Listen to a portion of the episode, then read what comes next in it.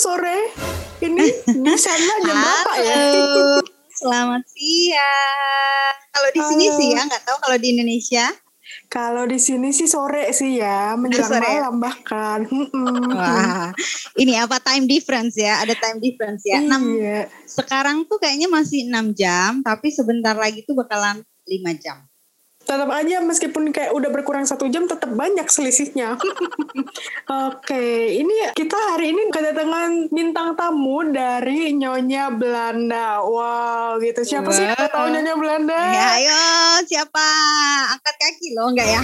Angkat tangan. Oke oke mungkin eh, beberapa mungkin udah tahu gitu ya Nyonya Belanda itu siapa sih kayak youtuber Cila Iya. youtuber yang ada di Belanda gitu. Mm-mm. Nah tapi kalau buat teman-teman yang belum pada tahu siapa sih Nyonya Belanda itu mungkin eh, dari Nyonya Belanda sendiri boleh memperkenalkan diri dulu Yes. gitu kayak cerita dulu lah ini channelnya ini gimana nih asal Oke. mulanya gitu.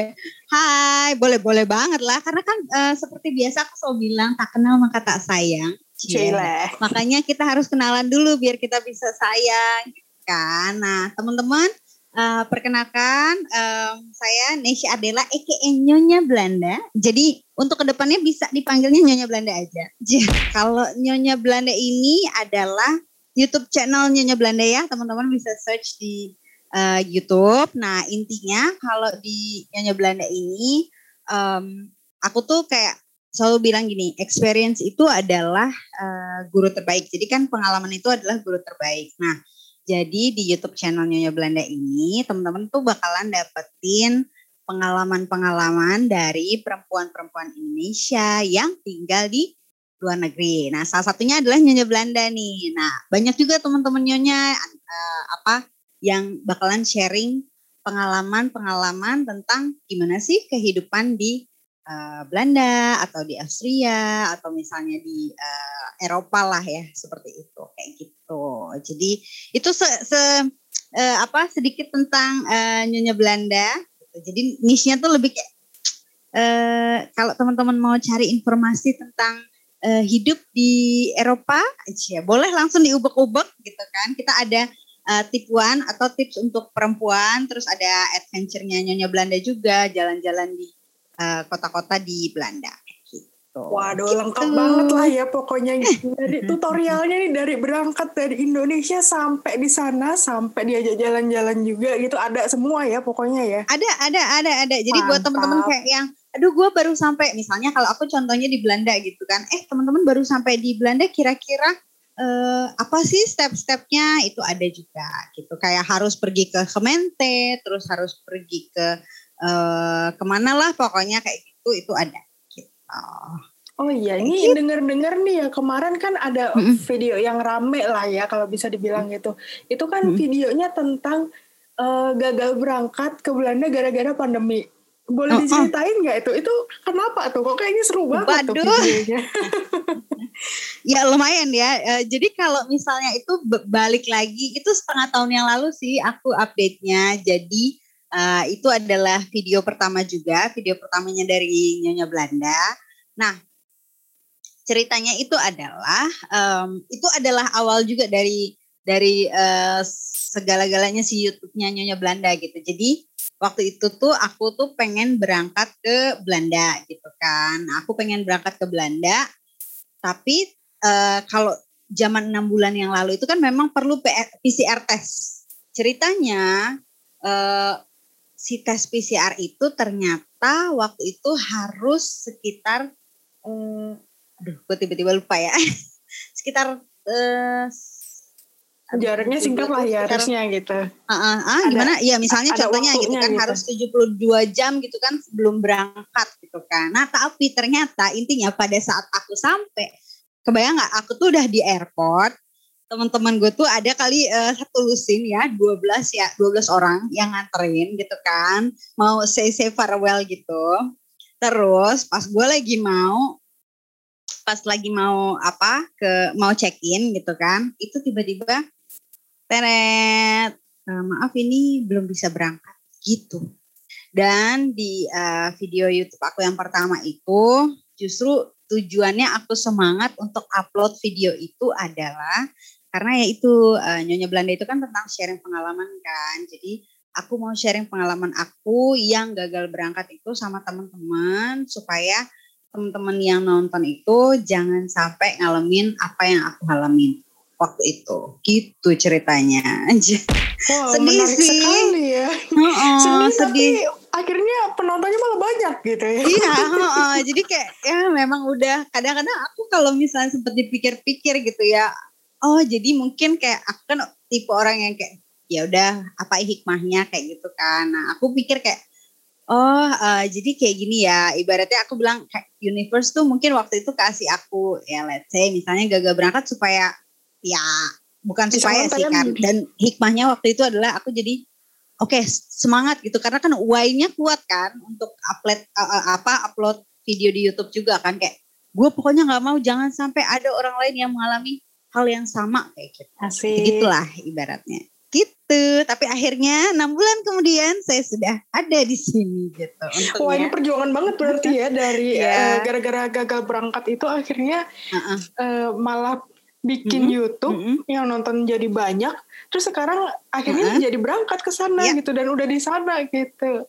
Heeh, jadi berangkat yes dan jadi tambah semangat lagi lagi bikin YouTube-nya. Iya, Oh. wow luar biasa ya. Ya semoga Kayak makin gitu. lancar lah ya ini eh, YouTube-nya gitu semakin berkembang. Amin. gitu. Nah, buat teman-teman juga nih yang lagi dengerin, ayo ayo langsung eh sebagai YouTuber itu harus inget ya, teman-teman langsung ya buka YouTube-nya terus teman-teman cek di Nyonya Belanda. Nah, di situ nanti ada subscribe tapi nggak boleh lupa teng neng neng neng neng jelah bunyiin loncengnya gitu supaya kenapa kenapa kita harus ingetin gitu kalau as youtuber gitu ya kalau harus ngingetin untuk bunyiin loncengnya supaya eh, teman-teman yang dengerin itu bakalan dapat eh, notifikasi kalau misalnya kita lagi upload apa wah notif gitu. Oh, jadi tahulah tentang update-nya Nyonya Belanda itu apa gitu. Wah mantap. Apalagi di channelnya ini banyak eh, ini ya kayak ada program tipuan yang itu kayak edukasi gitu ya untuk eh, betul.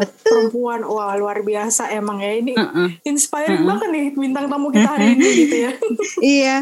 Oke ya ini omong-omong Mm-mm. nih. eh, tadi kan Mm-mm. udah sampai di Belanda nih. Nah kalau Oke, boleh ya. tahu nih awal mulanya banget nih ke Belanda Mm-mm. itu dalam rangka apa sih gitu kalau boleh tahu? Hmm, awal mula ke Belanda itu singkat jelas padat ya lah untuk eh, apa namanya ikut ikut partner aku ya di sini ikut suami. Jadi eh, alasan yang benar-benar kayak awalnya benar-benar kayak oke gue berangkat gitu ya karena eh, aku kan kebetulan berangkat pas eh, masa pandemi juga kan. Jadi eh, dia di sini juga kayak di Belanda itu eh, cuman kayak WFH gitu udah setahun dia WFH gitu kan dan aku juga kayaknya hmm, maksudnya ya prihatin juga gitu loh maksudnya dia sendirian juga di sini. Jadi intinya sih eh, aku ikut partner sih gitu. Follow my partner gitu kalau eh, si sender akhirnya memutuskan untuk oke aku berangkat ke sini kayak gitu sih. Oke, jadi teman-teman tahu nih ya, oh ternyata Nyonya Belanda itu Iya. ke Belanda. Ya menemui suaminya Cile Iya, gitu. Ikut ibaratnya lah. melaksanakan kewajiban sebagai seorang eh, wanita yang sesungguhnya gitu lah ya Hmm, Iya cakep. Hmm, hmm. Terus nih kak, kalau boleh tahu nih, di sana tuh ngapain aja sih? Maksudnya kan kalau di sini kan eh, udah hidupnya udah enak gitu ya kan? Siapa siapa yang nggak tahu gitu kan enaknya tinggal di Indonesia gitu kan? Nah sekarang Hmm, betul malah betul pindah ke sana gitu, yang ibarat kata kayak udah adem gitu kan? Terus Ah, ah, itu ah, ah, eh, mungkin ya orang-orangnya nggak seramah orang-orang Indonesia mungkin ya gitu. Ngapain aja tuh di sana? Ini, bakalan banyak juga nih obrolan kita. Tapi intinya sih eh, kayak gini ya, kayak em, jadi waktu aku ke Belanda itu juga sebenarnya awalnya eh, karena di Jakarta itu waktu itu memang lagi keadaan lockdown kan gitu. Jadi eh, kayak ya maksudnya udah mulai nih pandemik lah ibaratnya gitu kan. Eh, udah mulai pandemik gitu. Dan kebetulan aku kan waktu di eh, Jakarta itu kan berkarir sebagai eh, hotelier gitu kan. Jadi eh, aku berkarir sebagai hotelier dan pada waktu itu keadaannya hotel itu lagi eh, harus di kayak tutup lah ya gitu kan karena pandemi ini dan juga hotelnya jadi sepi kayak gitu. Jadi eh, pada saat itu tuh kayak eh, aku dengan pekerjaan aku tuh udah kayak agak berat gitu loh. Jadi kayak ya sedih ya maksudnya kayak uh, teman-teman di tempat kerjaan juga mungkin uh, jadi agak down gitu kebayangkan ya maksudnya kayak kita hotel biasanya kan um, welcome tamu-tamu kayak gitu tapi um, ya worst case skenario nya pada saat itu ternyata tamu-tamunya nggak bisa datang karena ya memang kita belum bisa nerima dan lain-lain lah gitu, gitu. jadi uh, pada waktu itu juga aku kayak memutuskan memang ini waktunya juga gitu loh. Bukan bukan karena uh, pengen aduh lagi nggak enak nih uh, pengen ninggalin apa gimana juga tapi lebih ke ya ada juga kayak di sini sender juga butuh uh, partner. Jadi aku akhirnya memutuskan untuk pindah ke sini dan meninggalkan pekerjaan aku yang di uh, Indonesia pada saat pandemi. Dan awalnya di sini itu ya belum terlalu yang yang strict banget sih untuk pandemi gitu. Jadi aku udah uh, di satu bulan pertama itu aku langsung cari-cari kerjaan gitu. Aku tuh orangnya gak usah diem soalnya. Meskipun waktu itu bahasa Belanda aku tuh masih kayak um, basic, yang pretty basic lah ibaratnya gitu. Tapi aku langsung cari uh, kerjaan waktu itu online kan uh, ada website itu website untuk cari kerjaan. Mungkin nanti kita share juga apa sekarang nih kira-kira? Oh, boleh mah kalau sekarang Gak apa -apa. mau share mah mm, Gak apa boleh ya? banget. Ya boleh ya. Uh, jadi kalau di Belanda ini kan banyak uh, multinational company juga gitu kan. Jadi kayak yang banyak juga company yang menerima orang-orang yang berbahasa Inggris intinya kayak gitu kan. Nah aku juga sambil apply ke beberapa company itu dan aku juga coba uh, apply di di sini namanya www.indeed.com. Jadi Indeed itu i n d e e d.com. Nah, aku di situ apply lah pekerjaan yang cukup banyak gitu, uh, sekitar mungkin 20 30 CV aku kirim aja pokoknya waktu itu di satu bulan pertama aku dan ya alhamdulillah uh, rezekinya gitu kan setelah aku uh, pindah ke Belanda di satu bulan pertama itu aku bisa uh, interview, aku bisa dapat kerjaan waktu itu dan kerjanya itu uh, di kayak semacam retail gitu ya perusahaan boleh sebutin nggak ya? Gue juga agak galau ya pokoknya di salah satu brand gitu ya di salah satu brand di ya teman-teman kalau nonton di YouTube masih enggak juga nanti. Nah jadi kayak di salah satu uh, brand uh, di Belanda. Wah menarik Gitu ya sih. ini jadi eh, perjalanannya cukup panjang gitu ya. Mm-mm. Jadi karena memang di Indonesia Mm-mm. terdampak pandemi juga, terus akhirnya memutuskan untuk berangkat ke sana. Hmm. Terus saya itu akhirnya di sana bisa Mm-mm. langsung dapat Mm-mm. kerjaan luar biasa dalam Mm-mm. satu bulan aja. Mm-mm. Mm-mm. rezeki ya makanya rezeki Eh, dan tambahannya eh, aku itu kebetulan eh, di Belanda ini aku ada dua pekerjaan jadi eh, yang pekerjaan yang satu itu yang tadi yang aku bilang di eh, salah satu eh, retail ibaratnya itu aku kerjanya ambilnya yang weekend gitu. Aku ambilnya weekend karena waktu itu tersedianya weekend jadi aku ambil weekend.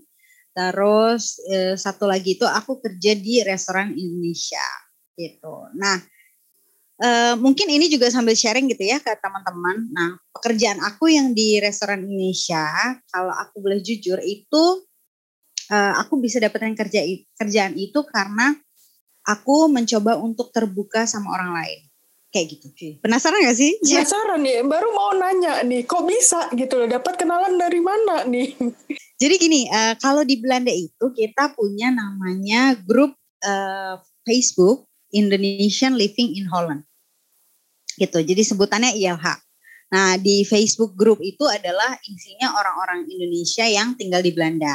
Yang mereka sharing berbagai macam info- informasi. Dari mulai jualan segala macam ada di situ.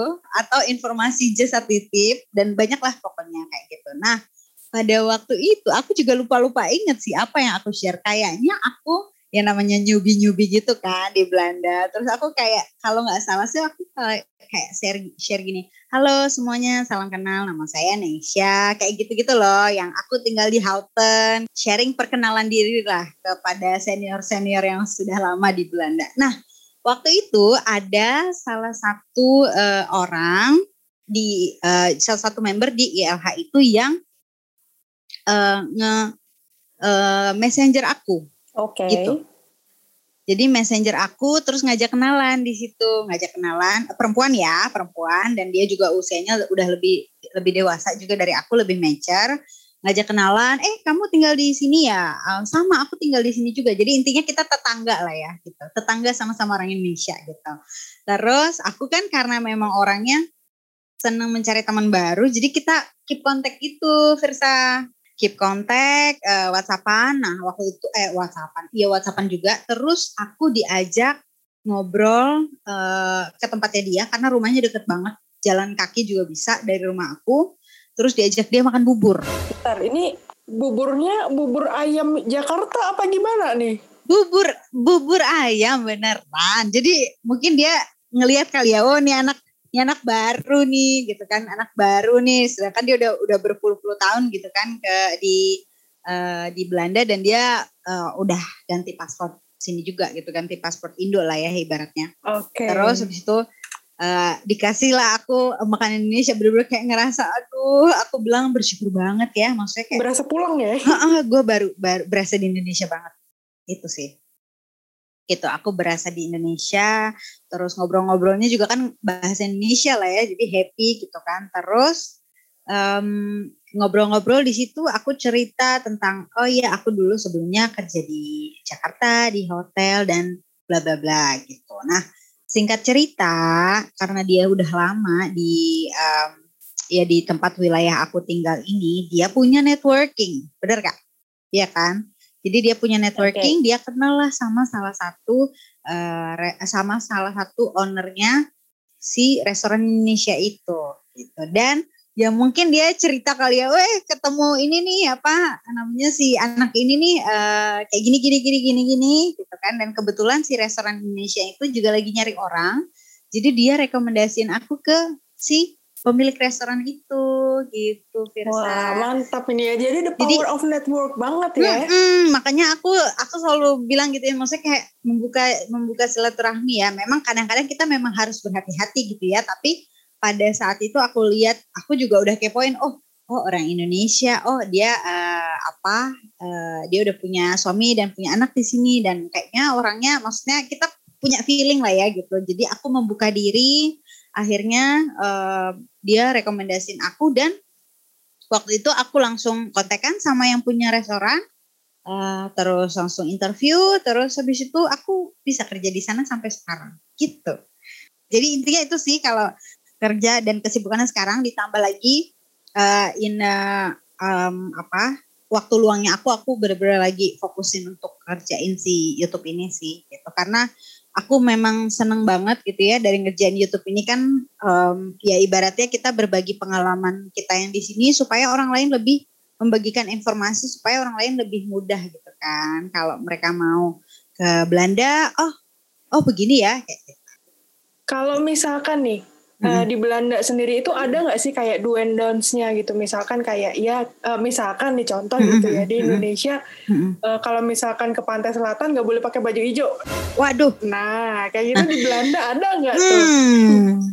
Ini aku tadi juga sempet kayak kepikiran ya gitu kan um, do and don'ts itu sebenarnya di sini sih nggak ada yang gimana banget ya gitu um, apa mungkin aku yang karena belum terlalu lama di sini gitu ya. Tapi kalau misalnya kita ngebahas do and dance, kalau dari aku sih mungkin lebih kayak gini kali ya. Aku mau share uh, apa yang harus dilakuin atau do-nya kalau sebelum jadi kayak pelajaran kalau sebelum datang ke sini boleh nggak sih? Boleh dong. Boleh ya, do gitu. Hmm. Apa yang harus lo lakuin gitu? dunya sebelum kamu datang ke sini. Um, belajar uh, basic bahasa Belandanya diperkuat kalau dari aku sih itu. Oke, sebelum lanjut nih, aku tanya dulu nih. Biasanya, sebelum lanjut nih aku tanya dulu boleh, nih. Boleh, boleh, boleh. Biasanya kan kita kalau misalkan lagi kumpul sama teman-teman yang beda negara, beda bahasa juga gitu kan, huh? itu pasti pertanyaannya satu. Huh? Belajarnya dari grammarnya dulu apa dari kata kotor dulu? Waduh. uh, Gimana ini nih? kamu kamu nanya ke aku juga gak sih? Oh nanya dong. Oh, iya, iya, iya. Kalau dari aku, uh, tambahannya mungkin gini, um, aku tuh dari SMP ya, dari zaman SMP itu aku udah punya mindset nggak tau ya, kayaknya sedih gitu kalau misalnya ngedengar orang ngomong-ngomong kotor gitu, misalnya ngatain ah kayak gitu gitulah, ya ya kayak gitulah ya, misalnya ngata ngata ngatain orang kayak gitu, oh, jadi aku tuh gaya banget dari dari kecil itu udah kayak um, commit to myself jangan deh gue ngomong-ngomong kotor gitu. Kayak gitu. Jadi kayak aku nggak belajar dari dari dari bad thingsnya itu yang pertama ya. Yang kedua tambahannya adalah tapi pernah aku uh, waktu di hotel uh, bos aku itu dulu kan pernah kerja di Belanda. Jadi dia yang mengajarkan lah ya ibaratnya tanpa gue minta tuh dia udah mengajarkan. Oh ini lo kalau ngomong ini kayak gini-gini kayak gitu. Kayak gitu sih gitu. Jadi nggak nggak memang aku niat belajar dari um, bahasa ini gitu bahasa bahasa bahasa yang kotor misalnya kayak gitu kan buat bercanda-bercandaan apa kayak gimana itu enggak. Tapi uh, ada satu yang bahasa Belanda yang mungkin juga kayaknya kalau teman-teman mau ke sini itu harus tahu. Karena ini semua orang orang Belanda kayak kalau misalnya dengerin kamu ngomong ini mesti dia kayak what? gitu kayak gitu. Mau tahu nggak apa? Um, uh, dia itu ada namanya Kaiken Kaiken Nitkopen. Ini perlu disensor nggak nih? Mohon maaf enggak, tanya enggak. dulu. Oh enggak enggak, oh, enggak, enggak, enggak, enggak. Kaiken Kaiken Nitkopen. Nah jadi kayak Kaiken Kaiken itu Kaik itu kayak lihat lihat lihat Nitkopen itu tapi nggak belanja. Oh. jadi kayak kalau misalnya kamu lagi belanja misalnya sama orang Belanda lah ya gitu kan ketemu terus bilang ah kamu nih kaiken kaiken it open gitu kan. Jadi kayak lo lihat-lihat doang tapi lo nggak belanja itu mereka bakalan kayak what? gitu kayak wah lo tahu ya bahasa ini kayak gitu gitu sih. Itu sih. Tambahan lagi ya uh, aku bilang dunia itu adalah belajar uh, belajar bahasa Belanda itu karena gini um, di sini memang memang kalau boleh jujur banyak perusahaan-perusahaan yang pakai uh, bisa pakai bahasa Inggris gitu ya. Dan memang uh, bersyukurnya kalau di Belanda ini uh, di TV semua itu pakai bahasa Inggris, Firsa. Karena kayak aku tahu temanku yang di Prancis atau yang di Jerman itu kan rata-rata kayak di dubbing gitu iya, loh. Iya benar benar benar. Ya aku nggak tahu deh waktu kamu kan pernah di uh, Ceko juga kan itu di dubbing gak sih di sana? Aku sih nggak eh di uh, Praha Praha nonton cuma kayaknya ya masih pakai bahasa lokal lah itu. Masih pakai bahasa bener, lokal bener. kan ya kayak gitu. Nah untungnya Uh, untungnya kalau di Belanda ini nggak nggak didubbing guys, jadi uh, mereka ngobrolnya, eh TV-nya itu pakai bahasa Inggris intinya kayak gitu, bukan didubbing ke bahasa Belanda gitu ya. Nah uh, jadi meskipun orang orang-orang sini bahasa bahasa Inggrisnya tuh udah pada gape banget, mereka kalau kita ngomong bahasa Inggris ke mana-mana itu mesti mostly mereka bakalan ngerti. Nah tapi intinya adalah kalau kita mau bekerja bekerja yang uh, profesional yang lebih profesional lagi itu tetap kita akan uh, membutuhkan bahasa Belanda itu. Jadi kalau dulu soalnya aku mindsetnya udah sampai Belanda dulu baru gue belajar kayak gitu. Tapi setelah dipikir-pikir kalau aku flashback, ah mendingan waktu dulu puas-puasin nih di apa di Indonesia untuk belajar dulu bahasanya baru pindah ke sini gitu. Tapi tambahannya satu lagi kalau kita bicara tentang bahasa Belanda, di sini kalau kalian datang ke bibliotek atau datang ke library itu mereka dari Gemeente atau dari um, ya kayak semacam yang uh, governmentnya di sini itu mereka kasih kelas bahasa Belanda gratis gitu. Wah menarik ini ya. Mm-mm. Mm-mm. Jadi dus yang kedua itu adalah itu cari informasi gitu karena cari informasi tentang ya tentang belajar bahasa Belanda atau tentang yang lainnya detail karena banyak banget uh, apa kayak support-support yang dikasih sama uh, Belanda uh, pemerintahan di Belanda untuk yaitu untuk kita apa ya namanya untuk kita berkembang lah gitu. Dan uh, kita di sini aku ya dari visa aku juga kayak kalau aku mau belajar uh, kuliah atau mau sekolah gitu kita tuh bisa dapat pinjaman uang dari pemerintah di sini juga. Gitu. Jadi intinya itu gitu loh harus dunya itu adalah harus kepo harus haus akan informasi. Harus cari oh. info sebanyak mungkin karena ternyata benefitnya juga banyak ya hmm. gitu. Banyak banyak banyak, banyak juga benefitnya. Uh, dari ya uh, apa ya ibaratnya short, uh, shortnya juga adalah aku tuh di sini juga bayangin dong di sini bayar asuransi itu kan mahal banget. Iya benar-benar ya uh, maksudnya ya ibaratnya ya asuransi itu kan wajib di sini. Nah aku itu secara kalau menurut mereka kan maksudnya gaji aku ya masih masih belum segede mereka lah ya maksudnya ibaratnya masih belum se se ininya UMR di sini lah intinya kayak gitu. Tapi karena itu jadi aku tuh dapet uh, bantuan juga dari pemerintah. Gitu. Jadi aku dikasih uang sama pemerintahnya di sini untuk nih kita bantuin kamu bayar insurance. Kayak gitu. Wow gitu. luar biasa ya. Banyak banget ternyata ini juga ilmu ya. gitu ya Uh, itu uh, uh, kalau boleh tahu itu berlaku buat uh, turis juga atau cuma buat pemegang? Oke, okay, jadi ya sebenarnya kalau untuk ini sih sebenarnya ya memang lebih ini ya lebih ke berlaku untuk uh, yang aku kan pam, uh, megang visa MVV ya, jadi kayak uh, visa untuk tinggal bekerja dan tinggal di sini karena partner aku kayak gitu. Jadi seperti itu sih gitu. Tapi kalau untuk yang student sih I'm not sure, tapi mungkin kalau untuk student bisa dicoba cek lagi karena informasi beasiswa di sini juga banyak sih gitu. Kalau kayaknya hubungan bilateral bilateralnya Indonesia sama Belanda itu oke. Okay. Jadi event aku kemarin kan sambil cari-cari uh, uni juga kan di sini itu uh, cukup banyak informasi untuk beasiswa juga kayak gitu.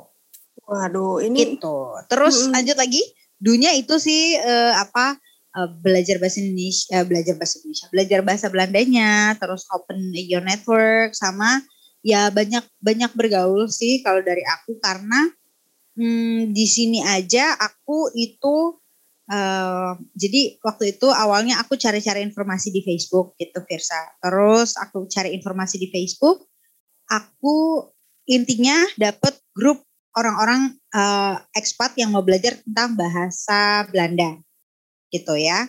Nah, last but not maksudnya kayak intinya dari pembicaraan ini adalah aku tuh setiap hari Kamis sekarang uh, ada orang Belanda yang volunteer untuk kasih kelas tentang historinya bah historinya Belanda itu seperti apa untuk gratis dengan gratis gitu. Wow, luar biasa ya ini.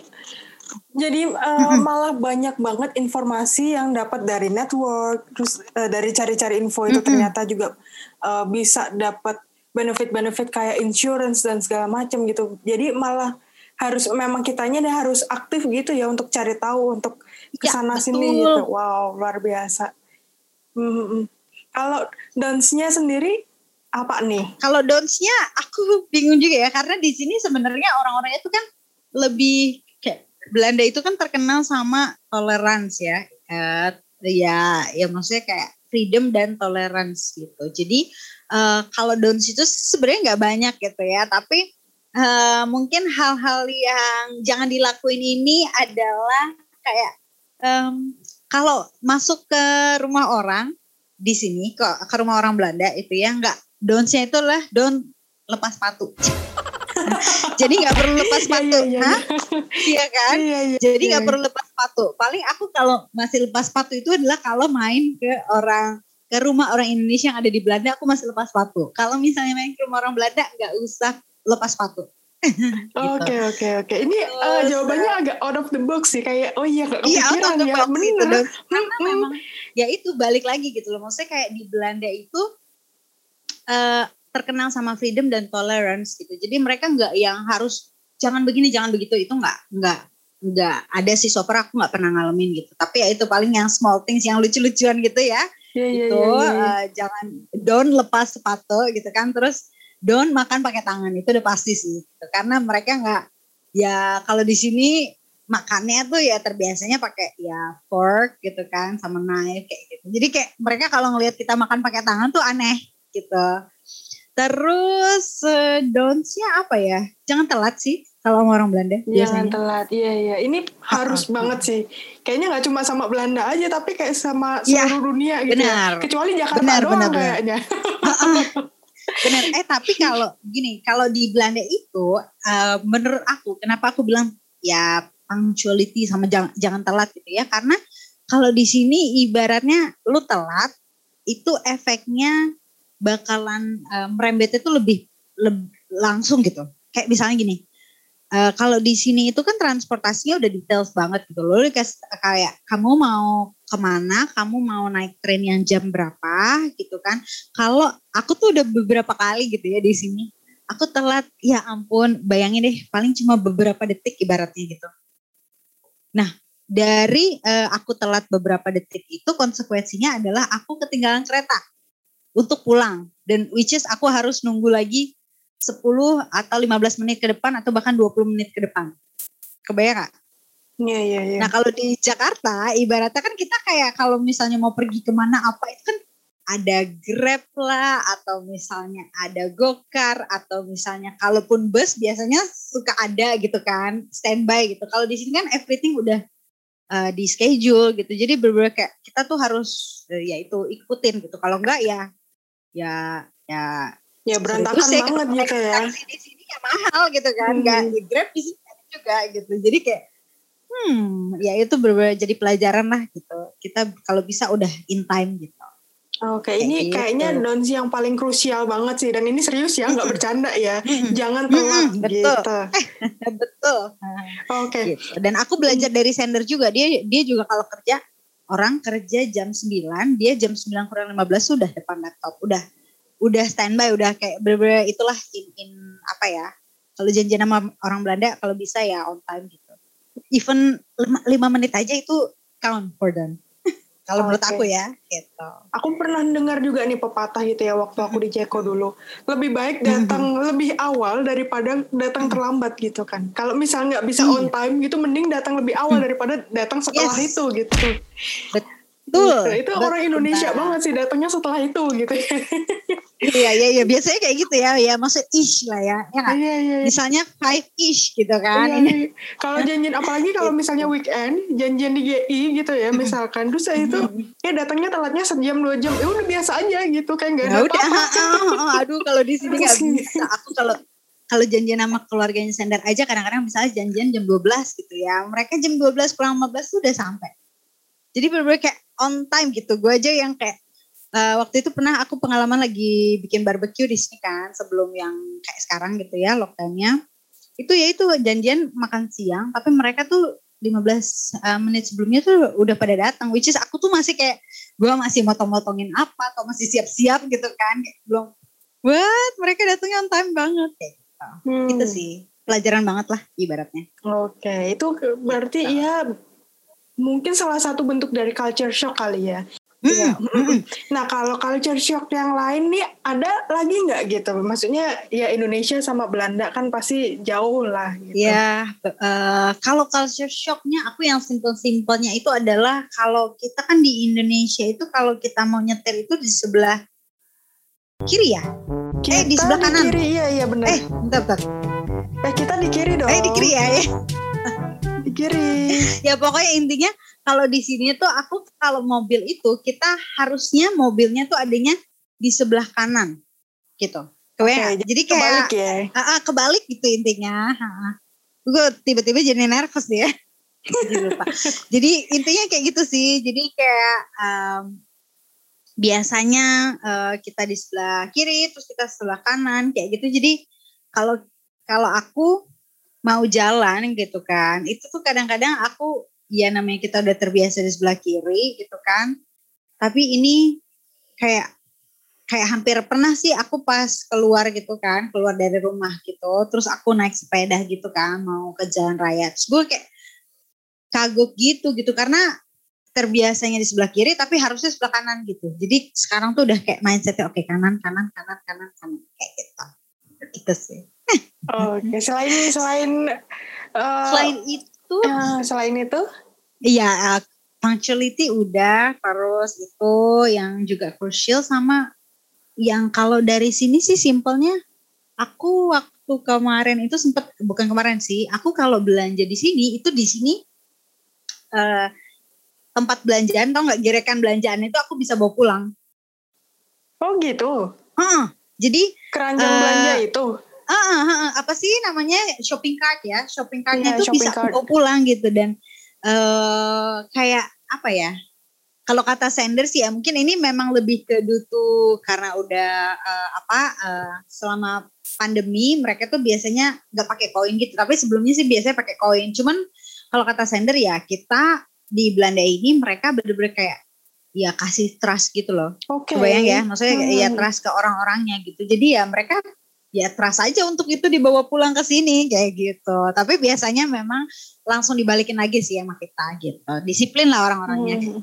Emang uh, tingkat kriminalitasnya rendah juga sih di Belanda gitu ya. Banyak kalau di sini mah mungkin udah di pretel dikiloin kali ya. eh canda ya. ya bisa juga kan sebenarnya.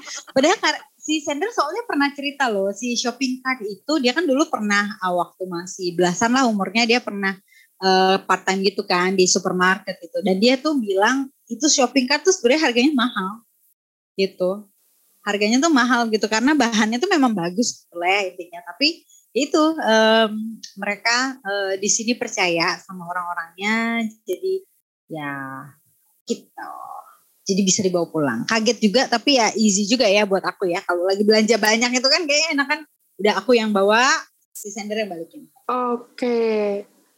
Nah ini uh, kita kayaknya udah ngobrol panjang lebar banget ya ini. Wah wow, luar biasa. Kalau boleh nih kita sebelum closing nih ada yang mau disampaikan nggak buat uh, teman-teman para pendengar kita ini? Nah, uh, kalau dari aku sih uh, tipsnya buat teman-teman gitu ya yang lagi dengerin ini, um, ayo kita berusaha untuk uh, open, just be open minded. Maksudnya open minded dalam arti kata um, kita itu uh, berusaha untuk membuka sesuatu atau membuka silaturahmi gitu. Jadi kayak silaturahmi itu adalah juga uh, hubungan kita sama orang lain atau networking gitu. Itu adalah juga modal banget untuk kita bisa sukses ke depannya kalau menurut aku. Dari karena dari silaturahmi itu kita bisa dapat channel untuk pekerjaan, untuk informasi yang baru kayak gitu. Atau misalnya sekedar kayak dengan kita membuka channel atau kita membuka silaturahmi untuk orang dari orang lain itu kita bisa mendapatkan pelajaran dari orang tersebut itu. Yang pertama, yang kedua, aku sih selalu percaya juga sama quotes yang uh, dari African proverb itu dia bilang, if you want to walk fast, walk alone. If you want to walk far, walk together. Gitu. Jadi um, ya mungkin bisa kalau kita jalan sendiri gitu tapi uh, kalau kita bicara tentang sukses gitu atau yang tadi walk together itu kan kalau misalnya kita mau sukses itu enaknya bareng-bareng bener gak sih gitu ya aku kan uh, uh, aku belajar juga nih dari kemarin pas aku lagi ini si uh, ya salah satu youtuber juga lah di sini aku ngobrol terus dia bilang ya kalau lo sukses ya enaknya uh, lo sukses bareng-bareng. Daripada misalnya kebayang nggak kalau lo sukses gitu kan terus lo lihat orang di kanan lo atau di kiri lo tuh kayaknya nggak sukses kan lo pasti ngerasanya gimana gitu bener nggak? Gitu. Jadi ya enaknya ya itu gitu loh. Kalau misalnya kita sukses ya sukses bareng-bareng gitu. Jadi kita benar-benar uh, support bantu. Jadi orang-orang yang aku lihat gitu ya orang-orang yang udah sukses yang aku lihat juga mereka itu adalah tipe-tipe orang yang memang mereka mau ngelihat orang lain sukses gitu. Jadi kita sukses sama-sama kayak gitu. Itu sih dari aku uh, closing statementnya. Wah, ngena banget ya ini ya. Jadi yang pertama kita harus banyak-banyak network gitu ya karena kita nggak pernah tahu uh, siapa kenal siapa dan opportunities apa yang dibawa oleh siapa gitu kan. Wow, kita nggak pernah tahu orang itu tuh bakalan kayak gimana ke depannya atau gimana lah gitu. Terus terus. Oke okay, oke. Okay. Terus yang kedua ini yang aduh ngena banget ya. Aduh aduh sakit sakit banget ya. itu ini yang paling ngena banget sih. Jadi kalau misalnya kita mau sukses itu mm -hmm. uh, kalau bisa rame-rame ya, gitu ya. Kalau misalkan pengen jalan sendiri, pengen cepet ya jalannya sendiri. Tapi kalau misalkan pengen uh, pengen pergi jauh harus rame-rame ya, gitu ya. betul. ya. Wow, ini ngena banget sih. Uh, kan bersama lebih baik, ya nggak? Jela. Bener, bener. Dan sama aku juga uh, ini sih kayak merhatiin gitu ya. Mungkin kayak bisa dibilang orang-orang yang terkenal, let's say kayak influencers ya. atau uh, youtuber ya. atau apa itu masih mereka punya semacam circle gitu ya. ya. Jadi betul. Uh, dan di circle-nya itu sama-sama misalkan sesama influencers misalkan atau sesama youtubers ya. atau uh, intinya adalah mereka uh, sukses pun itu nggak sendiri gitu ya. Mereka juga bersama circle-nya itu sukses bareng-bareng ya, gitu. Jadi ada saling banget. backup gitu ya. Gitu. Iya kalau kita lihat ke depan ya seperti itu gitu loh. Maksudnya kayak kita ya mempelajari gitu ya dari orang orang yang juga lebih sukses dari kita. Misalnya kayak gitu ya itu pelajaran yang aku dapetin sih. Gitu. Oke, gitu. wow luar biasa. Ini Oh makanya hari ini cukup daging ya, Iya. Jagi- ah, daging banget mungkin bahkan kalau dibilang gitu ya. Amin, Wow. amin. Um, ya seperti yang udah. kita bilang, eh, yang aku bilang tadi di awal, pengalaman itu adalah guru terbaik. Jadi um, ya dengan kita berbagi pengalaman gitu kan, itu juga akan mem- ya insya Allah mungkin bisa membawa berkah juga buat teman-teman yang dengar kayak gitu. Gitu deh. Oke, wow, luar biasa ini ya. Mm-hmm. Emang hari ini bersama Nyonya Belanda dan jangan lupa subscribe ya, teman-teman di mana? Ah, Subscribe di Nyonya Belanda N Y O N Y A Belanda Belanda J lah Belanda Belanda terus aja gue sebutin Belanda gitu Nyonya ya Belanda. Nyonya Nyonya Belanda Belanda, intinya kayak gitu kepo-kepoin subscribe eh, likes komen eh, dan ayo kita silaturahmi sama-sama podcastnya ini juga nggak boleh lupa eh, di share juga eh, mungkin Oh ada iya yang dong, perlu informasi yang ini ya. kan dari pembicaraan kita hari ini jadi tahu eh harus in time nih eh tahu kalau misal ke Belanda itu eh, jangan lepas sepatu kalau ke rumah orang gitu kan misalnya. Iya iya iya iya. Ini aku Ah. note banget loh kak. Aku take note banget nih yang, yang ini. Jadi nanti kalau aku ke Belanda, aku nggak nggak usah lepas sepatu, nggak apa-apa masuk Gak aja usah, gitu. gak usah. Aku orang Indonesia yang di Belanda tapi gak usah, gak usah lepas sepatu. Oke, oke, wow seru banget ya obrolan kita hari ini gitu. Tapi ya sayang sekali kita eh, waktunya terbatas. Mungkin dari Nyonya Belanda sendiri ada kata-kata mutiara kali atau pesan yang mau disampaikan lagi eh, buat closing kita pada hari ini gitu. Kalau dari aku nggak ada, ya maksudnya ada sih, cuman jaga kesehatan aja buat teman-teman, eh, jaga kesehatan, eh, nggak cuma fisik, tapi eh, jaga kesehatan mental juga gitu. Jadi harus eh, take your time eh, masa-masa pandemi seperti ini, ambil hikmahnya, berarti waktunya kita untuk banyak eh, berbicara atau mendengarkan diri kita sendiri. Gitu aja sih, nggak ada yang gimana-gimana. Wow, luar biasa ya closingnya ya. Jaga kesehatan, nggak cuma jaga fisiknya aja, tapi juga jaga mental, jaga jiwanya. Wow, luar biasa. Oke, waduh terima kasih sekali Nyonya Belanda sudah mampir di Deep Talk pada hari ini. Wah, hari ini tuh benar-benar berkesan banget ya karena kita dapat isinya daging semua gitu. Oke, terima kasih okay. banyak juga buat uh, Firsa dan juga buat uh, Dito. Semoga informasinya bermanfaat buat teman-teman yang dengerin. Amin. Oke, kalau gitu kita tutup ya hari ini. Saya Firza dan ada bintang tamu kita Nyonya Belanda. Sampai jumpa di episode selanjutnya. Dadah. Bye bye.